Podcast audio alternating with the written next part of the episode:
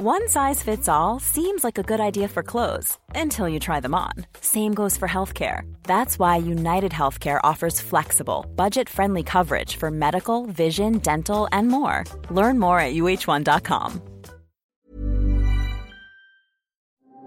Der Inkometer 2022 war ein voller Erfolg.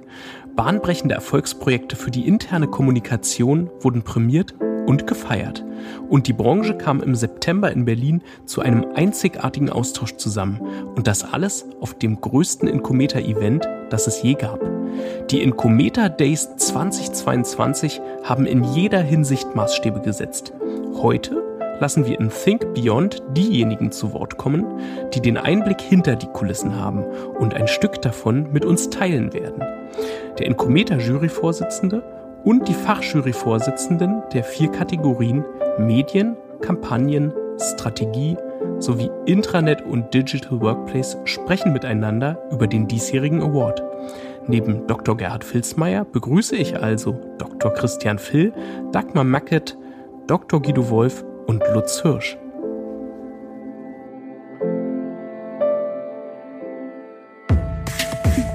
Think Beyond der Podcast rund um interne Kommunikation. Hallo zusammen. Ja, Incometer, Resümee. 2018 starteten wir damals noch auf, den, auf dem Rheinwasser. Wir waren unsicher, ob der Inkometer alles abdeckt, was wir erreichen wollen. Jetzt äh, 2022 war der Inkometer auch verbunden mit äh, den Inkometer-Tagen. Es hat sich gezeigt, in der Kommunikation sind viele Dinge, die wir im Award abbilden, in der Diskussion gewesen. Es hat sich gezeigt, und äh, das, glaube ich, war für uns alle eine unwahrscheinliche Herausforderung. Corona hat viele Gedanken wieder verändert und äh, das bedeutet, getestet, ob wir denn wirklich die Strategie halten konnten. Wir sind ja mit dem Inkometer gestartet, um einen strategischen Wettbewerb zu gestalten. Guido, du warst ja Fachjury-Vorsitzender oder bist Fachjury-Vorsitzender im Bereich Strategie. Hat denn die Strategie noch die Bedeutung, äh, die wir im Inkometer äh, sehen? Oder was hat sich verändert? Wenn wir als Indikator die äh, Beteiligungsrate nehmen, dann muss man sagen, ist die Strategie nicht sehr bedeutend als Kategorie innerhalb des Inkometers. Wir haben relativ wenige Einreichungen in dieser Disziplin und das mag aber auch daran liegen, dass vielleicht auch die Verführung ist, die eigene Einreichung eher als Kampagne, vielleicht auch als Beitrag zu der Kategorie Medien zu äh, klassifizieren. Und möglicherweise ist es vielleicht auch ein bisschen einschüchternd hier und da, sich auf Strategie zu bewerben. Ich denke, von der Qualität der Einreichungen haben wir äh, eine gewisse Entwicklung. Es gibt, finde ich, wenn wir uns die äh, Preisträger angucken der letzten Jahre, es gibt wirklich enorme Weiterentwicklungen. Die haben mit dem ganz eindeutig mit der Nutzung, der Kompetenz in der Nutzung und mit dem Einsatz von Medien zu tun. Und hier haben wir schon vielleicht wieder einen kleinen äh, Malus, denn gelegentlich meine ich, sowas entdecken zu können wie, eine, wie das Risiko der Überwältigung durch die Medienpotenziale. Was mir bei der Strategie immer noch als eine Baustelle vorkommt, ist die Zielausrichtung und das Ableiten von Zielerreichungsindikatoren. Aber dazu kommen wir vielleicht später nochmal. Also alles in allem finde ich, wir haben eine graduelle Weiterentwicklung und ich freue mich, dass der Inkometer einfach auch einen, einen tollen Scheinwerferkegel auf die interne Kommunikation insgesamt richtet. Dagmar, wir haben ja interessanterweise bei den Kampagnen einen Anstieg der Einreichungen gehabt. Glaubst du, dass Corona hier die Kampagnen in der IK auf ein höheres Podest gehoben haben? Das ist eine gute Frage. Ich finde schon, dass das eine Rolle gespielt hat. Traditionell war es ja eigentlich so, dass man Kampagnen äh, mehr mit der externen Kommunikation assoziierte. Aber ich denke, dass gerade die Pandemie dazu geführt hat, dass man gemerkt hat, wie sehr Kampagnen, die ja, ich sag mal, auf langfristige Wirkungen ausgelegt sind oder sein sollten, da eine ganz wesentliche Rolle spielen. Was wir gesehen haben in diesem Jahr ist, dass äh, Kampagnen im Bereich Change äh, stark angestiegen sind. Was ja vielleicht auch nicht ganz unerwartet war. Also ähm, als wir aus der Pandemie rauskamen oder uns eben so mittendrin befanden, hat man gemerkt, dass man da wirklich wesentlich mehr in Sachen Change kommunizieren musste. Und das ist wirklich ganz klar, wo wir den Anstieg gesehen haben. Und ich denke, da hat auf jeden Fall die Kampagne eine wesentliche Rolle zu spielen. Ich habe ein Interview vom Audi-CEO Düßmann gehört und äh, er hat gesagt, eines hat uns Corona gut gebracht, nämlich eine Digitalisierung. Wir haben einen, auf der einen Seite einen Kulturwandel, eventuell Führungskräfte, die jetzt mehr auf Augenhöhe bei ihren Mitarbeiterinnen und Mitarbeitern waren. Auf der anderen Seite hat sich gezeigt, dass äh, die Medien äh, sich auch gewaltig verändert haben. Lutz Hirsch, Sie sind äh, für unsere Kategorie Intranet und Digital Workplace äh, zuständig. Können Sie sagen, äh, dass wir hier einen ja, Quantensprung hatten in Sachen Digitalisierung, in Sachen Einsetzung neuer Medien? Das würde ich bestreiten wollen. Ähm, es hat sicherlich einen Schub bei dem Einsatz von Microsoft Teams als Conferencing-System gegeben und äh, einen Schub bei dem Verständnis von Führungskräften, dass auch Menschen im Homeoffice produktiv arbeiten können. Äh, wir sehen bei unseren Kunden noch sehr großen Nachholbedarf in der internen Digitalisierung. Also wir haben viele Kunden, die sind nach außen perfekt digitalisiert zu ihren Kunden. Die haben Steuerungssysteme für Hochregallager, künstliche Intelligenz in ihre Produkte eingebunden, perfekt synchronisierte Business-to-Customer, Business-to-Consumer-Prozesse. Aber intern schicken sie Faxe, äh, werden immer noch Papierordner hin und her transportiert, kann nicht auf Systeme zugegriffen werden, werden Dateien per E-Mail hin und her geschickt, liegen zigfach in zigfachen Versionen ab. Also das heißt, in dem, in dem Bereich des Information Workers, ähm, der mit den Office-Produkten umgeht, so sage ich es mal ganz platt, ist erheblicher Nachholbedarf in der, in der stringenten Digitalisierung äh, und auch der Unterstützung über digitale Workflows und solche Geschichten dann auch. Von daher sehe ich das deutlich noch im Nachholpotenzial. Und vor allen Dingen, wenn man nicht nur im industriellen Umfeld sich umsieht, sondern eben auch in Behörden, Bildungsinstitutionen, ähm, da ist noch ein ganz deutlicher Schub nötig, der wirklich bei den Basics anfängt von Verfügbarkeit von WLAN, Netzwerkinfrastruktur und Cloud-Services. Also das sagen, zu sagen, wir sind jetzt mit Corona zu, einem wunderbaren, äh, zu einer wunderbaren Infrastruktur gekommen, alles ist voll digitalisiert und Führungskräfte wissen genau, was sie tun sollen. Da hat Herr Düßmann, glaube ich, äh, absolut Unrecht. So möchte ich es ganz deutlich und hart sagen. Jetzt haben wir in diesem Jahr immer noch als sehr große Säule die Medien. Wir hatten ja immer wieder gedacht, ja, der Einsatz der Medien, was steht dahinter? Da muss ja eine Strategie dahinter stehen. Welche Medien sind denn überhaupt interessant? Wir haben in diesem Jahr äh, Christian, sehr viele Printmedien gehabt. Wir haben auf der anderen Seite auch Podcasts, Radio gehabt. Wo würdest du denn sagen, äh, sind wir denn medial? Wo steht denn der Mediamix aktuell? Ähm, ich glaube, wir haben tatsächlich also mit, mit dem, was wir an Einreichungen bekommen haben, tatsächlich also ein, ein gutes Bild der, der Realität bekommen. Also wir haben da draußen bei den internen Kommunikateuren eine bunte Mischung. Und ich äh, schiebe ein leider Gottes mal hinten nach. Wir haben ja während der Incometer-Tagung äh, des Öfteren auch zum Thema Strategie diskutieren können, das, da fängt es meines Erachtens fängt's tatsächlich an, dass also interne Kommunikation immer noch viel zu wenig strategisch angegangen wird. Und das merkt man eben dann auch in den Medien, die eingesetzt werden, um die Mitarbeitenden dann entsprechend zu erreichen. Ich hatte jetzt gerade gehofft, Herr Hirsch, dass Sie sagen, ja klar, Digitalisierung äh, zeigt sich im Workplace, ob das jetzt äh, Mitarbeiter-Apps sind, äh, von welchem Anbieter auch immer, oder ob das Teams oder Zoom oder sonst was ist. Dann hätte ich sagen können, ja, schön, wenn sich da zeigt. Bei den Medien sieht man es nämlich leider nicht. Ich bin jetzt überrascht, dass man sich, also dass man es offensichtlich in, in voller Bandbreite nicht sieht. Und ich befürchte fast, ich befürchte fast, dass wir auch hier ein Abbild der Realität haben. Es gibt eine schöne, eine schöne Studie, wo auch nach den Budgets gefragt wurden. Und ähm, also wenn, wenn dann rauskommt, dass dass zwei Drittel der befragten Unternehmen, das waren dann doch über 300, die geantwortet haben, wenn zwei Drittel sagen, wir haben irgendwo maximal 20.000 Euro Jahresbudget, da macht keiner große Sprünge und macht sich auch keiner Gedanken darüber, ob er einen tollen Podcast produziert, ob er ein tolles äh, Mitarbeitermagazin im digitalen oder auch im gedruckten macht, weil das, das reicht gerade einmal aus, um, um freie Autoren zu beauftragen, dass die halt ein bisschen mit, mit Anschieben helfen. Also insofern haben wir ein großes Entwicklungspotenzial, auch als Veranstalter, auch als Jury, ähm, so mit einem gewissen Sendungsbewusstsein rauszugehen, um den internen Kommunikatoren damit den Rücken zu stärken. Jetzt hat sich ja während der Incometer Days äh, gezeigt, äh, dass die Rolle der Führungskräfte immer noch eine der wesentlichen Aufgaben sind. Also ich gehöre ja zu denen, die eben sagen, Führungskräfte sind ja im Grunde auch ein Kanal der IK und äh, wir, wenn wir planen, wenn wir einen Mediamix machen, müssen ja die Führungskräfte quasi auch einsetzen. Und Befragungen zeigen auch, das persönliche Gespräch, der Umgang mit Menschen ist immer noch die wichtigste Form der Kommunikation.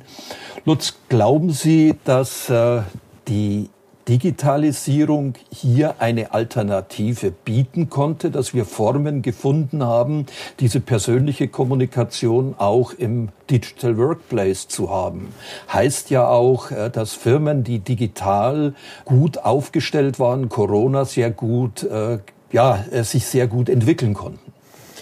Glaube, die Entwicklung lief sehr gut, quasi, wenn man jetzt von sehr gut überhaupt sprechen kann in dem Kontext. Also ich wehre mich jetzt mal, kurze Seitbemerkung dann auch, äh, immer in, es war eine gute Entwicklung durch Corona zu sprechen. Durch Corona sind ganz viele Menschen gestorben und wir haben ganz schöne gesellschaftliche Schwierigkeiten durch Corona gehabt. Ne? Also ich streiche für mich mental Corona gleich gut. Das war nur eine Randbemerkung. Ähm, ich glaube, diese digitale Kommunikation oder das, was sich Unternehmen, wie sie sich entwickelt haben, es hat einen Schub, wie gesagt, hatte ich ja eben auch schon gesagt, gegeben. Aber die Kommunikation miteinander, und Sie haben es ja eben auch gesagt, oder Herr Phil hat es ja auch gesagt, die Kommunikation quasi im Medienmix, da ist der Führung, die Führungskraft ja tatsächlich der erste Ansprechpartner. Das darf man also nicht unterschätzen. Also wenn Mitarbeitende irgendwas wissen wollen, wo gehen sie zuerst hin? Nicht ins Intranet, die gucken auch nicht zuerst ins Mitarbeitermagazin oder auf irgendeine Kampagne oder einen Podcast, sie gehen zu ihrer Führungskraft hin und fragen, ist das denn so und so? Oder ich habe mal eine Frage, wie steht es denn jetzt darum? Oder warum machen wir jetzt das oder so? Oder jenes oder das andere eben nicht. Das heißt, Führungskraft ist ein zentraler Kanal für den Mitarbeitenden. Das ist ganz, ganz wichtig zu wissen. Und die Vermittlung der Führungskraft an die Mitarbeitenden kann über digitale Kanäle natürlich in einem Mix für die Führungskraft. Das ist jetzt nicht der Medienmix des Unternehmens, sondern ich als Führungskraft habe einen Mix an Kanälen, um mit meinen Mitarbeitern zu kommunizieren. Das kann ein Podcast sein bei großen Konzernen. Das kann aber auch eine Live-CEO-Botschaft, wie wir das zum Beispiel machen, über Teams sein, aber immer in Kombination mit persönlichen Gesprächen. Also das ist unsere Erfahrung.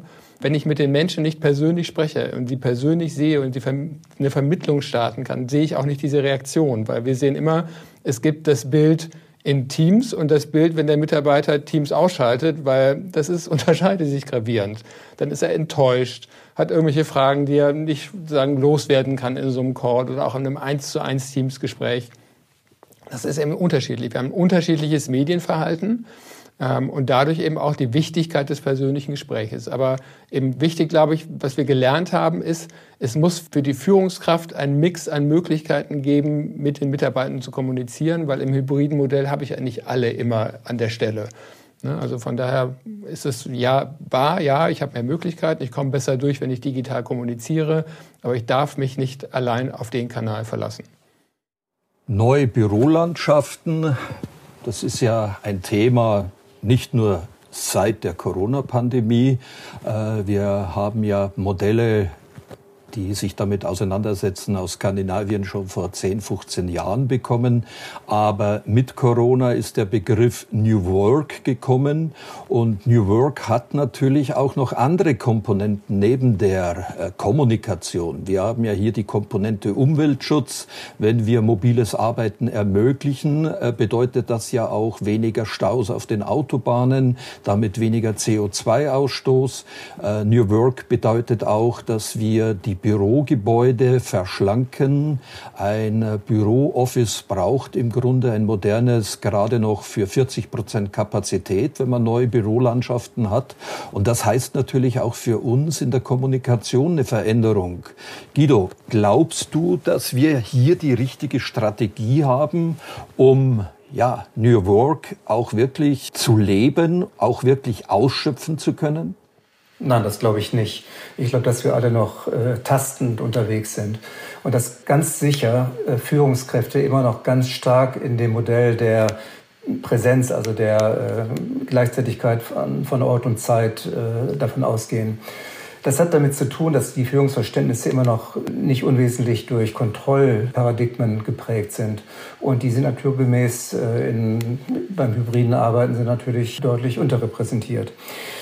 Heißt also, dass wir sicherlich immer noch nicht nur bei der internen Kommunikation, sondern insgesamt bei internen Prozessen, da bin ich, spiele ich auf jeden Fall in der Mannschaft von Herrn Hirsch, äh, dass wir da noch eine Menge äh, zu tun haben. Und ich glaube auch nicht, dass, weiß ich nicht, Universitäten oder Beratungsunternehmen oder so, dass wir da schon den Stein der Weißen gefunden hätten. Heißt also die Strategie und wie gehen wir damit um? Äh, wie, wie tasten wir uns voran, dass Hart noch seiner hat noch ihre Entdeckung.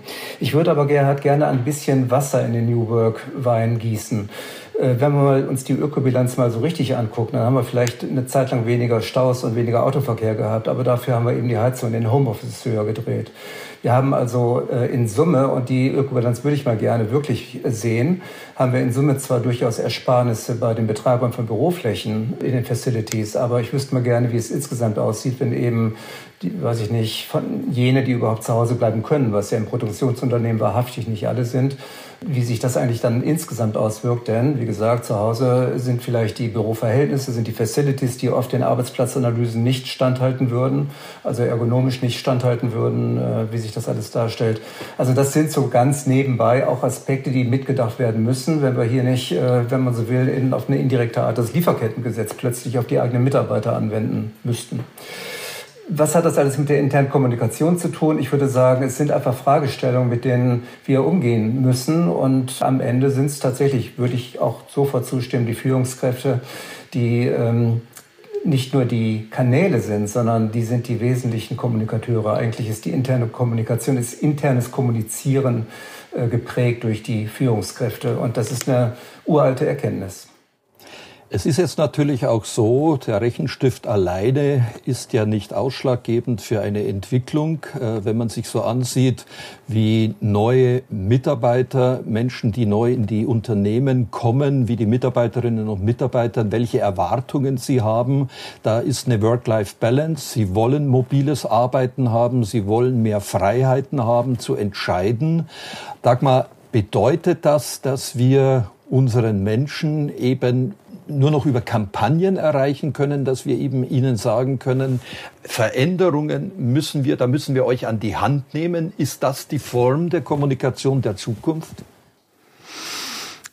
Ich glaube, das allein reicht nicht. Und das haben wir auch gesehen bei den Einreichungen. Denn viele der Kampagnen ähm, waren darauf ausgerichtet, diesen, diesen Team Spirit zu kreieren, der so ein bisschen verloren gegangen ist in der Pandemie, eben weil man alle aus dem Homeoffice gearbeitet hat. Und so sehr man auch versucht, sich über Kanäle wie Teams zu verbinden oder auch über Kampagnen informiert zu bleiben, so ganz funktioniert das eben doch nicht. Und es war interessant, was Guido gerade gesagt hat, eben zum Thema Homeworking. Ich glaube, dass das Ganze nicht nur von der Nachhaltigkeit her her eine Herausforderung ist, die erstmal bei uns bleiben wird, sondern eben auch zum, ähm, zum Thema Employee Experience, was ja ganz wichtig ist. Gerade eben äh, für neue MitarbeiterInnen kann man einfach über Kampagnen so nicht herstellen. Und ich denke, das haben wir auch ganz klar gesehen bei den Einreichungen, dass da wirklich Versuche stattfanden, die aber auch nicht so ganz geklappt haben. Und das ist eine Sache, da hadern viele interne Kommunikatoren mit. Und es wird glaube ich, ganz spannend sein zu sehen, wie sich das jetzt im nächsten Jahr entwickelt. Ich möchte noch mal ganz kurz auf den Punkt der Führungsetagenkommunikation zu sprechen kommen. Denn das, finde ich, ist auch eine ganz entscheidende Sache. Und was ich interessant fand, war, dass bei den Incometer Days, in diesen persönlichen Gesprächen, die, die wir ja glücklicherweise wieder zu Genüge führen konnten, das kam da wirklich zur Sprache. Viele der Leute, mit denen ich mich unterhalten habe bei den Incometer Days, haben gesagt, wir müssen viel mehr unsere Führungsetage erziehen darüber, wie wichtig die Führungsetagenkommunikation ist. Wie wichtig das ist, dass unsere Chefs sich auch zu Wort melden. Wir sehen das ganz oft, dass äh, in der Kommunikation gesagt wird, lass uns doch schnell mal eben ein Video machen mit unserem CEO zum Thema oder mit unserem HR-Chef oder mit der HR-Chefin zum Thema sowieso. Ähm, das allein reicht nicht, die mal kurz vor eine Kamera zu stellen. Ne? Die müssen wirklich, und das, das hat natürlich mit Strategie zu tun, viel mehr eingebunden werden in die ganze Kommunikationsstrategie und viel mehr genutzt werden. Denn sie sind absolut wesentlich in der Kommunikation und, und dafür, wie Kommunikation auch wirkt. Denn letztlich schaut man schon zur Chefetage um da Absicherung zu bekommen, um da Informationen zu bekommen. Und das findet noch nicht so ganz statt. Also ein Wunsch, den wir beim, bei den Incometer Days immer wieder gehört haben, ist, lasst uns unsere Chefs mal ein bisschen mehr erziehen. The medium is the message. Ein Satz, den der amerikanische Kommunikationswissenschaftler, Soziologe in den 70ern geprägt hat, bedeutet für McLaren, äh, dass äh, der Content eigentlich nur eine untergeordnete Rolle spielt, sondern äh, für die Art und Weise, wie wir kommunizieren, kulturprägender vielmehr der Einsatz der Medien ist. Er sprach damals den Wechsel vom Print zu TV und äh, Audio an. Heute stehen wir ja auch vor einem Wechsel zu den Social Media. Christian, unsere Medien, wie weit prägen die denn die Kultur eines Unternehmens? Mm, ich, ich, könnte jetzt noch ein Passwort äh, anführen. Medien prägen die Kultur nachhaltig. Und damit haben wir quasi schon alles abgedeckt, was sich mit Medien eigentlich verbinden lässt im Augenblick. Was mich sehr stark überrascht hat, war, dass bei allen Jubelarien, die in Richtung Social Media, Social Intranet gesungen werden, äh, fast schon sowas wie eine Renaissance der Printmedien anbricht. Und das wird sehr stark verknüpft mit einem Begriff der Wertschätzung, auch Wertschätzung zeigen. Damit sind wir auch wieder bei den Führungskräften, weil ich glaube, das geht im, im Arbeitsalltag sehr, sehr häufig unter. Und ich kann einfach über ein Social Intranet zwar wunderbar Informationen vermitteln, aber eine Wertschätzung, erste Priorität hätte natürlich das persönliche Gespräch, aber wenn ich jemanden erreichen möchte, auch mit Botschaften und mit Werten, die ein Unternehmen also zuallererst natürlich mal nach innen aussenden muss, dann hat es sich durchaus bewährt, entweder ein gut gemachtes digitales Magazin, und damit spreche ich nicht von einem, ich packe mal ein PDF irgendwo ins Intranet und hoffe, dass es dann jemand aufmacht und dann durchblättert und ähm, auf 48 Seiten serifenlose Schrift konsumiert. Das wird nämlich definitiv nicht passieren, sondern das muss dann schon gut gemacht sein, es muss durchdacht sein und es bewährt sich immer wieder, wenn man Leuten etwas an die Hand gibt. Das ist das, was mich so ein bisschen überrascht hat, weil ich glaube, alle, auch wie wir jetzt in der Runde sitzen, wir arbeiten seit 20, 25 Jahren schon im Digitalen. Wir merken, dass es sich verschiebt in Richtung Digitales, dass Print weniger wird und wir stellen trotzdem fest, dass interne Kommunikateure ganz laut danach rufen, den Leuten etwas an die Hand geben zu wollen. So, und letzter Punkt, wenn wir schon so schön über die Executives und die Führungskräfte gesprochen haben, auch da ist es eine echte Botschaft. Also, wie kommuniziere ich denn an die Führungskräfte? Wie befähige ich die denn überhaupt? Also, dass die in der Lage sind, mit ihren Mitarbeitenden zu sprechen. Auch das ist etwas, wo man sich speziell darauf drauf einlassen muss. Das kann man zum Teil digital machen, aber auch da muss man ihm wieder was an die Hand geben. Und dann ist natürlich die Frage auch, wie kommunizieren die Führungskräfte. Und Dagmar, da bin ich also völlig bei dir. Es reicht nicht, jemanden ein Mikro unter die Nase zu halten und eine Kamera äh, quasi vors Gesicht und dann zu hoffen, dass was Gutes rauskommt. Und nur weil es ein modernes Format ist, wird es dann auch angehört und angeschaut. Ihr wollt 2023 selbst jubelnd auf der Bühne stehen? Ihr habt ein Projekt, welches besonders erfolgreich war und eure interne Kommunikation auf ein neues Level gehoben hat? Dann bewerbt euch für einen Incometer Award und reicht euer Projekt bei uns ein. Der Einreichungszeitraum beginnt am 9. Januar 2023. Infos zum Award und zur Einreichung gibt es unter www.incometer.de. Wertschätzung, Anerkennung, ich glaube, das ist ein Thema, das man auch in der internationalen Kommunikation gesehen hat. Die habe ja ich auch äh, betreut äh, während des Incometers. Und da sehe ich auch einen Wandel, äh, dass man früher eigentlich verstanden hat, globale Kommunikation, internationale Kommunikation ist vor allem etwas übersetzen und an die Frauen, an den Mann zu bringen. Das ist es tatsächlich nicht.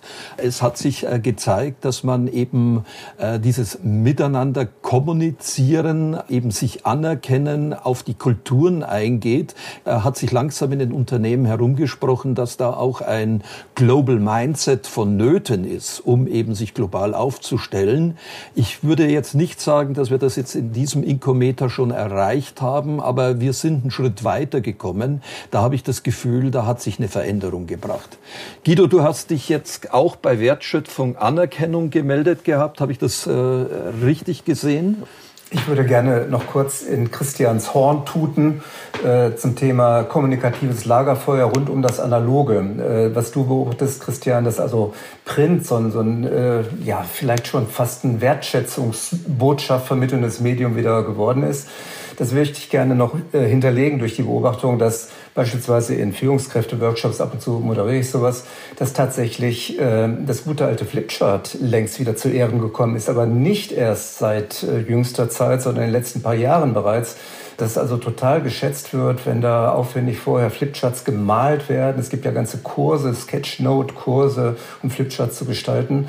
Und tatsächlich, äh, ich denke manchmal so diese Bänkelsänger, die da vor Jahrhunderten rumgelaufen sind und immer so eine Tafel weitergeblättert haben, so kommt es mir manchmal vor. Also PowerPoint ist fast durch, äh, hat man den Eindruck am Ende natürlich nicht. Also wollte nur die Beobachtung hinterlegen, dass, was Christian sagt, was die Medienlandschaft anbelangt, das ist tatsächlich auch so eine Erkenntnis. Ich glaube, das ist so eine, so eine digitale Ermüdung auch manchmal. Die wird gelegentlich wieder überlagert durch neue Medien, die noch fancier, noch spektakulärer daherkommen. Alles cool. Aber am Ende findet man es wahrscheinlich doch ganz schön, dann mal wieder so mit Papier und so und hin und her zu blättern und mit dem Bleistift was zu machen. Lutz, Sie haben bei Wertschöpfung, Anerkennung auch reagiert. Was ist Ihnen da besonders wichtig? Ja, ich muss natürlich den Ball aufnehmen. Also über ein Social Internet kann man keine Wertschätzung vermitteln.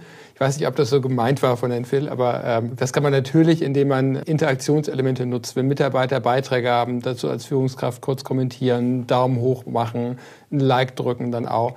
Das wird von Mitarbeitenden doch als Wertschätzung empfunden. Ne? Natürlich ist es nicht eine Wertschätzung, wie man sie vielleicht über andere Dinge erreichen kann, aber die Wahrnehmung, Mensch, meine Führungskraft hat gesehen, was ich da geschrieben habe, wie ich mich eingebracht habe, auch dieses, was ja Frau Mackert gesagt hat, dieses Engagement, also das Engagement fürs Unternehmen zu zeigen, dann auch das wird gesehen von Führungskräften, das wird auch kurz als gut befunden oder zumindest einsortiert, diskutiert.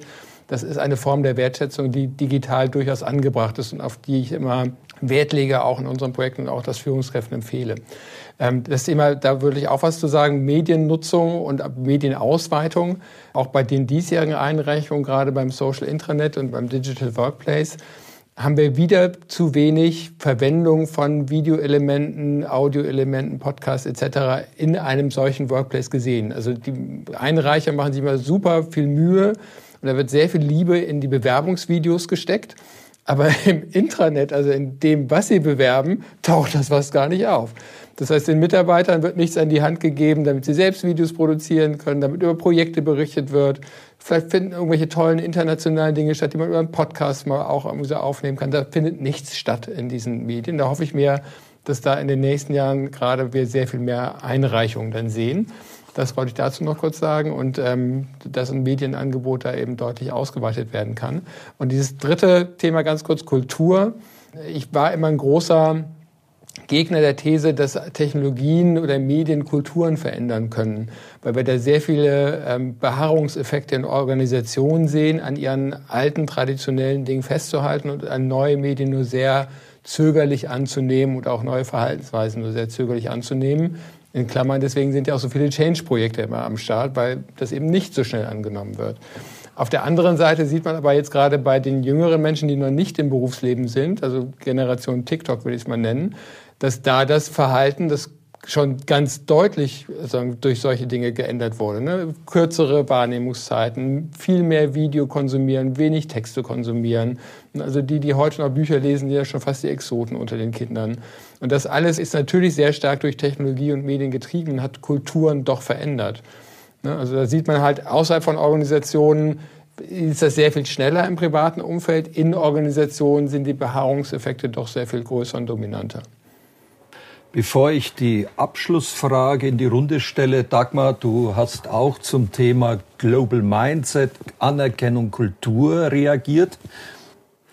Ja, es, es, ging eigentlich mehr um diese digitale Ermüdung, die Guido Wolf gerade angesprochen hat. Ich, ich finde, die, das sehen wir auf jeden Fall. Äh, das ist aber nicht, weil die digitalen äh, Lösungen, digitalen Solutions, Plattformen nicht gut sind und nicht sinnvoll. Das sind sie auf jeden Fall, sondern wir haben schon gesehen in den letzten Jahren, dass es da Unternehmenskommunikateure gab, die gemeint haben, dass sie einfach guten Content mit Technologie ersetzen. Und das funktioniert natürlich gar nicht. Und ich denke, da sehen wir dann die Ermüdung. Wenn wir, wie der Lutz Hirsch das gerade sagte, die Technologie gut und sinnvoll nutzen und dann mit tollem Content füllen und dann eben auch die Betonung auf Engagement legen. Das heißt, wie können wir unser Zielpublikum sinnvoll mit einbinden? Wie können wir ihnen die Möglichkeit geben, sich da richtig einzubringen? Dann sehen wir eigentlich ganz große Erfolge. Das, das haben wir jetzt auch beim Incometer bei den Events gesehen. Das fand ich eine ganz spannende Geschichte. Ich glaube, wir hatten alle die Nase voll von reinen Online-Events, von virtuellen Events. Äh, es war alles ein bisschen ja, ermüdend und wir waren alle so glücklich, dass wir uns wiedersehen konnten. Und ich denke, das wird auch weiterhin so sein. Aber wir dürfen nicht vergessen, dass was wir gemerkt haben während der Pandemie ist, dass man online virtuell ganz tollen Content aufbereiten kann und präsentieren kann. Und ich denke, für mich persönlich liegt die Zukunft darin, dass wir das beides kombinieren können, dass wir diese, diese technologischen Plattformen weiter nutzen, clever nutzen, smart nutzen, mit tollem Content und das dann mit wirklich mit reellem Content, sag ich mal, wie Magazinen, die man in die Hand nehmen kann, die man riechen kann. Ich mache das, ich rieche mal so gerne an Magazinen. Ich weiß nicht, ob das andere, es geht wahrscheinlich vielen Leuten so. Äh, einfach mal dran schnüffeln, dass wir das wieder können, denn wir sind ja, ich sag mal, als als Menschen sind wir ja Wesen, die mit all ihren Sinnen operieren. Und ich finde, das ist ganz wesentlich. Und das finde ich wird das diese große Lernphase sein fürs nächste Jahr. Wie können können wir das alles unter einen Hut bringen? Wie können wir das alles sinnvoll kombinieren? Das ist ein Stichwort. Christian, was glaubst du denn, sind denn die Gründe, sich im nächsten Jahr mit seinen Medien im Inkometer zu bewerben? Da setze ich mir jetzt dann die, die Brille eines ja, internen Kommunikators auf. Und das, was mir unsere Kunden auch gerne widerspiegeln, ist der Wunsch, etwas zu lernen, also Feedback zu bekommen, aus verschiedenen Bereichen. Das ist aus, auch, verzeih mir diesen Begriff, also so ein bisschen, also Kräfte messen bzw. Positionsbestimmung. Wo steht mein Unternehmen mit der internen Kommunikation? Wo stehen andere? Ähm, ich glaube tatsächlich, dass der, der Incometer Award mit der Entwicklungsgeschichte, also ich meine 2018, das ist ja vergleichsweise noch relativ jung, aber es ist eine sensationelle Entwicklung, die er hingelegt hat, weil dadurch, dass wir viele Facetten der internen Kommunikation abbilden, mit hochkarätig besetzten Jurys und auch viele Branchen abbilden, finden die Leute, die einreichen, die Unternehmen, die einreichen, die finden sich wieder. Also die haben durchaus eine Möglichkeit, sich dann über dieses Einreichen hinaus und den Besuch der Veranstaltung entsprechend auch branchenspezifisch zu vernetzen und natürlich auch meine Automobilbranche vielleicht mit einer Pharmabranche zu vergleichen, die also mit Sicherheit komplett anders tickt, aber wahrscheinlich auch ähnliche Probleme im Bereich der internen Kommunikation haben wird. Also das sind, da merkt man schon, es spielen sehr, sehr viele Facetten mit rein. Ähm, natürlich ist es schön, wenn man so einen Award dann auch mit nach Hause nimmt, aber ich fand es unterm Strich absolut bereichernd, was wir dann noch alles drüber hinaus ausgespielt haben. Insofern, ja, kann ich nur sagen, also das sind für mich die Hauptgründe. Also einreichen, ja, auf alle Fälle muss sein. Lutz, was würden Sie sagen? Was sind die Gründe, sich fürs Intranet und das Digital Workplace äh, zu bewerben? Und was würden Sie sich denn wünschen, was man äh, darstellen könnte? Der Grund ist, man möchte den Oscar der internen Kommunikation gewinnen. Das ist mittlerweile ein Stellenwert, ja auch, wo wir, also den wir ja gemeinsam auch mit den ganzen Mitarbeiterinnen und Mitarbeitern der internen Kommunikation das vorangetrieben haben, wo der Stellenwert dieses Preises wirklich rausstrahlt und wir merken, Menschen aus Unternehmen möchten einfach diesen Preis gewinnen. Also das ist ein großer Movens und das ist auch ein bisschen so dieses Gamification, denn man möchte sich messen, benchmarken und ich möchte auch dafür ausgezeichnet werden. Und ich sage auch immer den Unternehmen, die dann gewonnen haben, egal welcher Couleur sie sind, sie haben eine ausgezeichnete Leistung erbracht. Das ist toll. Und selbst diejenigen, die auf der Shortlist stehen, haben sich messen können, mit anderen vergleichen können, nehmen diese Shortlist-Nominierung mit dann nach Hause und haben ein ganz anderes Momentum dann auch für ihre Arbeit und das auch nach intern zu verkaufen. Ich sage jetzt mal ein bisschen so, das ist so nicht negativ konnotiert, aber zu rechtfertigen, warum sie welche Budgets wofür ausgegeben haben. Das ist ja auch ein ganz wichtiger Punkt. Also das ist, glaube ich, eine Hauptmotivation aus meiner Sicht. Ähm, ich würde gerne viel mehr, wie gesagt, interaktiven Content sehen in Intranets und Workplaces und ich würde vor allen Dingen gerne mal einen Workplace sehen, der seinen Namen verdient. Weil bisher habe ich unter Digital Workplace Einreichungen Intranets gesehen, also mal mehr oder weniger mit Interaktion versehen, aber keinen Arbeitsplatz, keinen digitalen Arbeitsplatz, das ist es ja gerade. Also mit Abläufen, mit Unterstützung von operativen Dingen dann auch wo ein Mitarbeiter wirklich sagt, wenn das ausfällt, kann ich nicht mehr arbeiten, weil das ist der Digital Workplace. Wenn ein Intranet ausfällt, na gut, dann kriege ich vielleicht die News nicht oder dann kriegst du doch per Mail noch dann auch. Ne? Das ist meine Lieblingsfrage immer beim Start eines Projektes. Was passiert, wenn wir ihr Intranet ausstellen? Wenn nichts passiert, hat es keine Relevanz. Dann müssen wir an der Relevanz zusammenarbeiten. Also von daher würde ich mir gerne arbeitsrelevante, unternehmensrelevante Lösungen äh, mir anschauen und selbstkritisch in die eigene Jury, auch für uns als Incometer äh, generell gesehen. Ich würde mir wünschen, dass wir kleinere Unternehmen, die mit ganz, ganz wenig Geld großartige Wirkungen, pfiffige Lösungen erzielen, nicht sagen vergessen, sondern es werden immer die Großen, das ist, ist, mir auch zurückgemeldet worden, immer die Großen bewertet. Die DPDHL hat vier Preise, drei Preise gewonnen, dann hat der und Siemens und das, also immer die Millionen Budgets für Kampagnen, für Lösungen etc. ausgeben.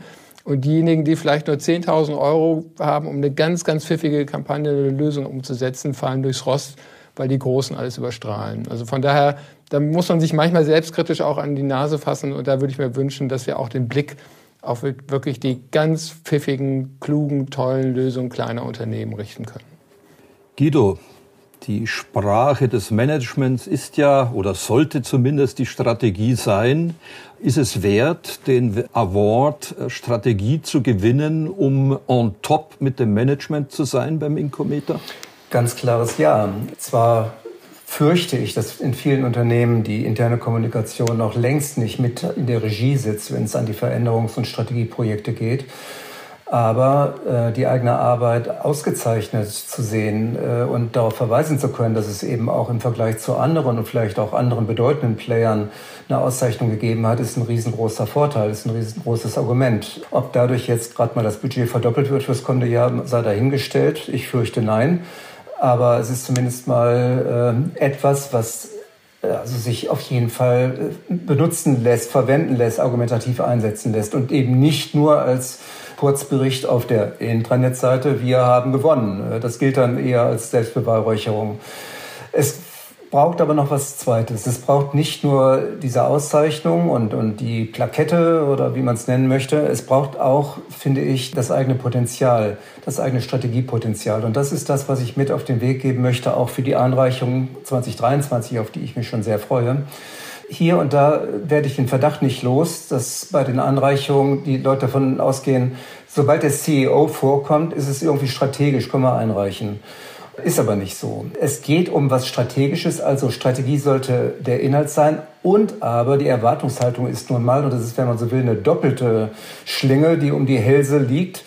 Äh, die Erwartungshaltung ist, dass auch das, was eingereicht wird, strategisch durchdacht ist. Und dazu gehören dann eben Ziele und Zielerreichungsindikatoren, die sich ja vielleicht auch auf der Strecke weiterentwickeln dürfen. Aber diese Reflexion und diese ja, doppelte Ausrichtung von Strategie, also einmal Content und einmal äh, das, was eingereicht wird, strategisch auszurichten und auszuweisen, das wäre meine Hoffnung und mein Wunsch, mein Anliegen für die künftigen Anreichungen und dann wird es auch klappen.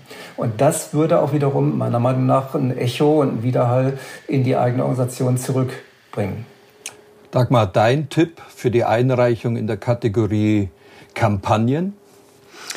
Erstmal merken, dass man eine Kampagne hat. Mir ist ganz oft aufgefallen, jetzt im, in diesem Jahr, im letzten Jahr auch, dass ich ganz tolle Kampagnen in anderen Kategorien gesehen habe und mir dachte, warum haben die das eigentlich nicht eingereicht im Bereich Kampagnen? Also manchmal merken sie gar nicht, dass sie eine Kampagne in der Hand haben und sogar eine ganz gute. Und äh, ich denke, im Grunde genommen, wenn man eine gute Zielsetzung hat, das ist ja eine, schon mal die, die, die Grundlage für eine Kampagne, dann soll man sich überlegen, okay, ich habe jetzt hier langfristige Kommunikation mit verschiedenen Zielen und so weiter und so fort und, und verschiedenen Kanälen, über die ich kommuniziere, dann sollte man vielleicht mal dann sagen, ist das eine Kampagne? Denn in den meisten Fällen ist es eine. Also das ist das Erste. Das Zweite, und äh, sowohl der Guido Wolf als auch der Lutz Hirsch haben das schon angesprochen, Zielsetzung, ganz, ganz wichtig. Und Messen. Das ist natürlich auch ganz wichtig, weil wenn ich am Ende nicht messe, dann weiß ich nicht, ob meine Kampagne effektiv war. Hat sie eigentlich zu der Zielsetzung geführt? Habe ich mein Ziel erreicht? Und das scheint immer noch oft vergessen zu werden und das finde ich ganz wesentlich. Einbindung des Zielpublikums, auch ganz, ganz essentiell. Es muss ein Dialog sein. Bei Kampagnen kann es nicht sein, dass ich einfach nur auf jemanden einrede, auf mein Zielpublikum einrede. Nein, das muss ein Dialog sein. Und wir müssen dann diese verschiedenen Kanäle, die uns ja zur Verfügung stehen, gerade auch im digitalen Bereich, sollten wir wirklich clever nutzen, um da diesen Dialog herzustellen.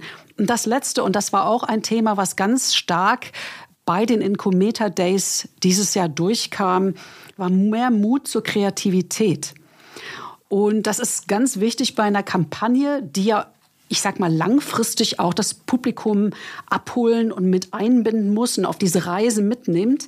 Ähm, das hat aber auch oft nichts mit Budget zu tun. Also ich fand eigentlich dieses Jahr und auch letztes Jahr, dass die kreativsten Kampagnen oft die waren, die wenig Geld zur Verfügung hatten. Dieses Jahr haben wir das gesehen, zum Beispiel bei der Uniklinik Bonn, beim Klinikum Dortmund, letztes Jahr bei beim Polizeipräsidium Freiburg. Das waren jetzt nur so drei Beispiele, die wirklich wunderbar waren, wo eigentlich kein großes Budget stand. Also lasst euch von dem äh, ich sag mal, vielleicht von einem kleineren Budget nicht abhalten, wirklich mutig und kreativ zu sein. Das sind so meine Wünsche, meine Tipps fürs nächste Jahr und ich freue mich schon auf das nächste Jahr. Ja, mehr Mut haben, authentischer sein, das ist, glaube ich, auch der Tipp, den ich äh, für die Einreichung der internationalen Kommunikation gebe. Es geht hier nicht darum, dass ich äh, Medien äh, eben ja in unterschiedlichen Sprachen anbiete, sondern den Mut habe, die Familie des Unternehmens zu zeigen, einfach zu zeigen, dass man in anderen Regionen ein bisschen anders tickt, aber trotzdem zur gleichen Familie gehört. Ja, ich würde jetzt fast sagen, dem gleichen Wahnsinn untersteht, eben zu einer Company zu gehören. Und das sollte sich eben auch bei der internationalen Kommunikation zeigen.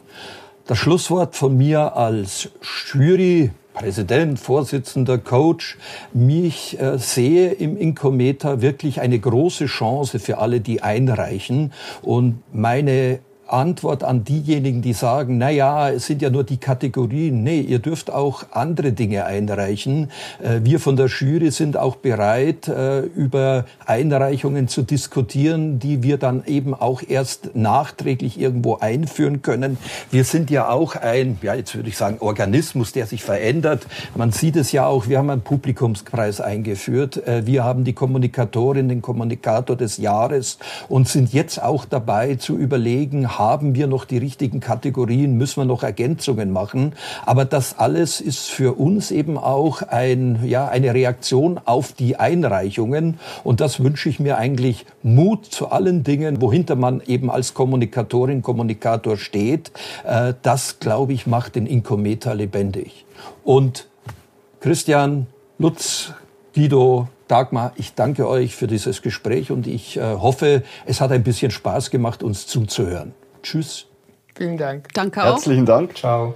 Tschüss. Think Beyond, der Podcast rund um interne Kommunikation.